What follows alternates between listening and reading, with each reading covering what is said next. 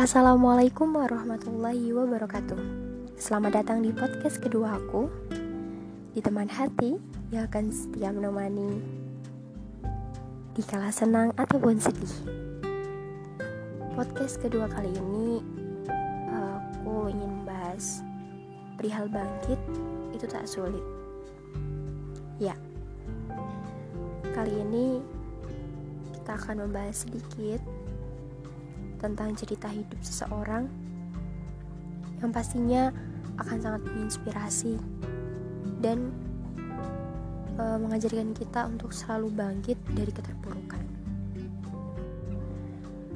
Um, beberapa hari yang lalu, aku sempat ikut seminar nasional. Uh, dari seminar itu, aku dapat banyak banget materi, dan salah satunya ada salah satu materi yang cukup menjadi idola baru dalam hidup aku. Ya, ada namanya Kak Ardian Syah Dwi Prasetyo. Kak Ardian ini sekolah sedang menempuh D3 akuntansi STAN dan sekarang itu semester 4. Wow, seangkatan sama aku. dia berasal dari Lamongan. Ya, bener banget dia sekarang baru semester 4 tapi sebenarnya Kardian itu uh, kakak tingkat aku. Karena dia pokoknya dengan berbagai cerita akhirnya sangkan sama aku sekarang. Aku nggak terlalu mengenal sosok Kardian dengan baik. Tetapi dari sepenggal cerita hidupnya itu membuat aku tahu bahwa sosok Kardian itu adalah sosok yang sangat gigih dan bersemangat tinggi yang membuatnya keren lagi. Di semester 3, Kardian udah jadi wakil presiden mahasiswa BMKM STAN. Keren banget gak sih? Baru semester 3 coba. Penasaran gak sih sama ceritanya? Oke, okay, sekarang kita mulai cerita ke Ardian. Semoga dapat menginspirasi. Pada tahun 2014, Kardiansyah tuh sedang duduk di bangku SMP.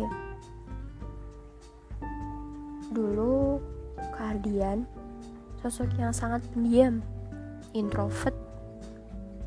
Bahkan cuma presentasi dalam kelas, dia tuh takut banget.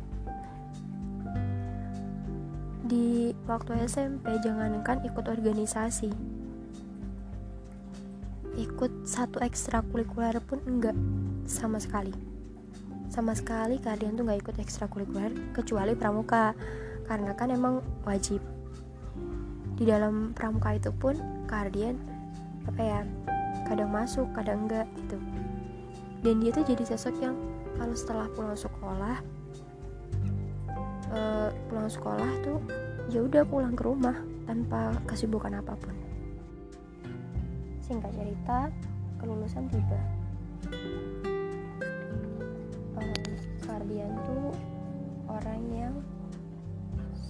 sosok visioner gitu loh. Jadi dari dia SMP dia tuh udah punya banyak impian. Salah satunya ingin masuk ke sekolah favorit. Dia setelah lulus SMP dia ingin masuk di salah satu sekolah favorit SMA favorit di Lamongan. Akan tetapi dia gagal masuk ke sekolah itu. Hal itu membuat dia drop dan terpuruk. Sedih banget pastinya. Karena dia sudah mengimpikan lama, tapi akhirnya nggak keterima. Uh, setelah itu dia bangkit dan memutuskan untuk masuk ke SMK.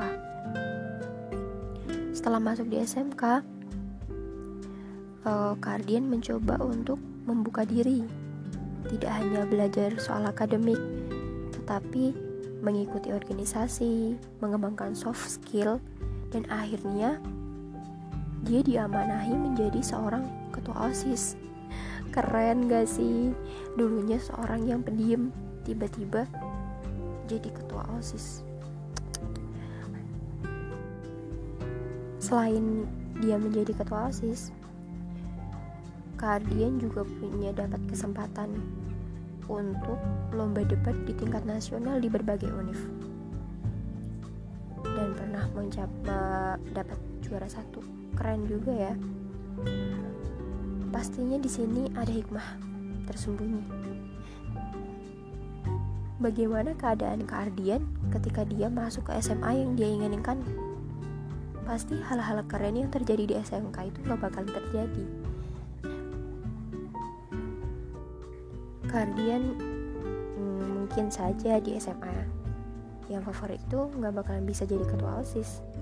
Nggak bakalan bisa dapat kesempatan untuk lomba debat. Dan mungkin ketika dia masuk di SMA yang favorit itu dia tetap menjadi seseorang yang introvert pendiam dan tidak berkembang. Oke lambat laun. Saat kelas 12 Kak Ardian bermimpi atau punya impian untuk menjadi salah satu mahasiswa PKN STAN. Dengan harapan yang tinggi ini pasti juga butuh usaha yang tinggi. Ya, benar sekali.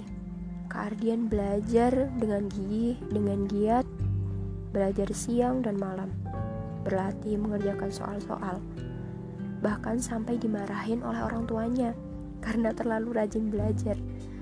Lucu ya, segitunya perjuangan dia untuk masuk ke PKN. Pada tahun 2017,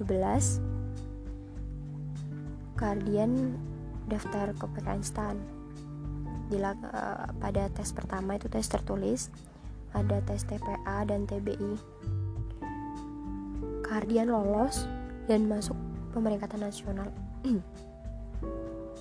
Lalu ada hal yang tidak terduga teman-teman. Waktu tes fisik tiba, Kardian jatuh sakit dan akhirnya otomatis gagal dong masuk PKN STAN. Sedih, sedih pasti sedih banget. Hal ini pasti membuat Kardian drop.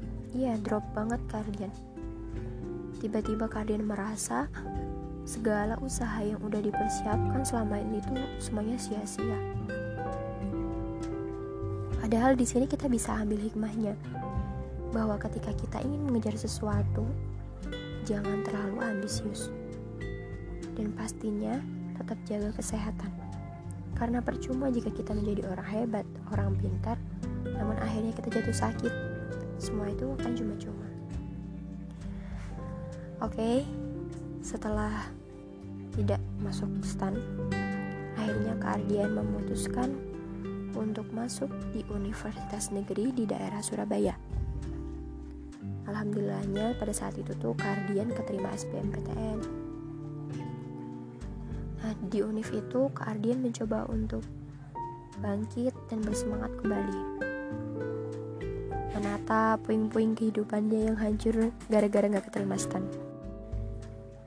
Kardian belajar banyak hal tentang organisasi mahasiswa atau Ormawa, tentang pergerakan mahasiswa, tentang kehidupan mahasiswa, dan dia sangat menikmati masa-masa itu. Namun, keinginan Kardian untuk masuk PKN STAN itu masih tinggi dan tekadnya masih bulat. Akhirnya pada tahun 2018, Kardian mencoba daftar kembali ke PKN STAN dan sesuatu yang sangat di apa ya membuat dia senang karena akhirnya dia lolos di tiga akuntansi PKN STAN pada saat itu. Dia masuk PKN STAN dengan bekal organisasi mahasiswa dan berbagai pengalaman selama kuliah di PTN Surabaya itu dan akhirnya pada tingkat 1 Kardian itu sudah bergabung di BMKM STAN dengan membawa corak baru untuk BMKM STAN.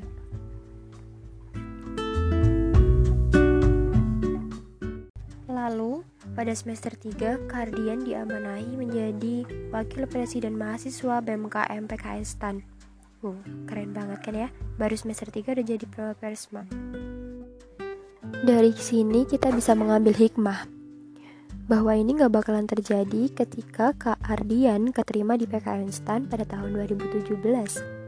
Iya, jika tahun 2017 Kak Ardian masuk ke PKN STAN, Kak Ardian tidak punya kesempatan untuk mengenal organisasi mahasiswa sebelumnya di PTN Surabaya dan mengenal kehidupan mahasiswa di PTN sebelumnya. Dengan itu, Kak Ardian gak bakalan punya bak bakal bekal tentang organisasi mahasiswa. Dan jika Kardian masuk pada tahun 2017, belum tentu Kardian akan masuk ke BMKM PKN STAN dan menjadi Wapersma seperti sekarang. Dari sepenggal cerita ini sangat memotivasi buat adik-adik SMA yang sekarang lagi merencanakan untuk masuk ke PTN atau sekolah kedinasan yang diinginkan namun kondisi eksternal tidak memungkinkan, kapasitas yang kita miliki masih kurang yang membuat gagal untuk mencapai keinginan tersebut. Tapi tenang saja teman-teman, apa yang Allah rencanakan itu pasti lebih indah dari apa yang kita inginkan. Pada seminar saat itu, Kardin juga mengatakan bahwa Tuhan pasti akan memberikan skenario terbaik untuk setiap hambanya yang mau berusaha. Takdir itu pasti bisa diubah dengan usaha yang keras. Ketika teman-teman jatuh 10 kali, maka teman-teman harus bangkit 11 kali. Ketika teman-teman jatuh 100 kali, maka teman-teman harus bangkit 101 kali. Walaupun kebangkitan itu belum tentu membuahkan kesuksesan, tetapi memilih untuk tidak bangkit adalah 100% kegagalan. Karena orang yang tidak pernah jatuh hanyalah untuk orang yang tidak pernah melangkah. Jadi tidak peduli seberapa banyak kalian jatuh. Yang terpenting adalah kalian mampu bangkit dan melangkah kembali. Intinya, kita harus tetap berusaha ya teman-teman. Semangat.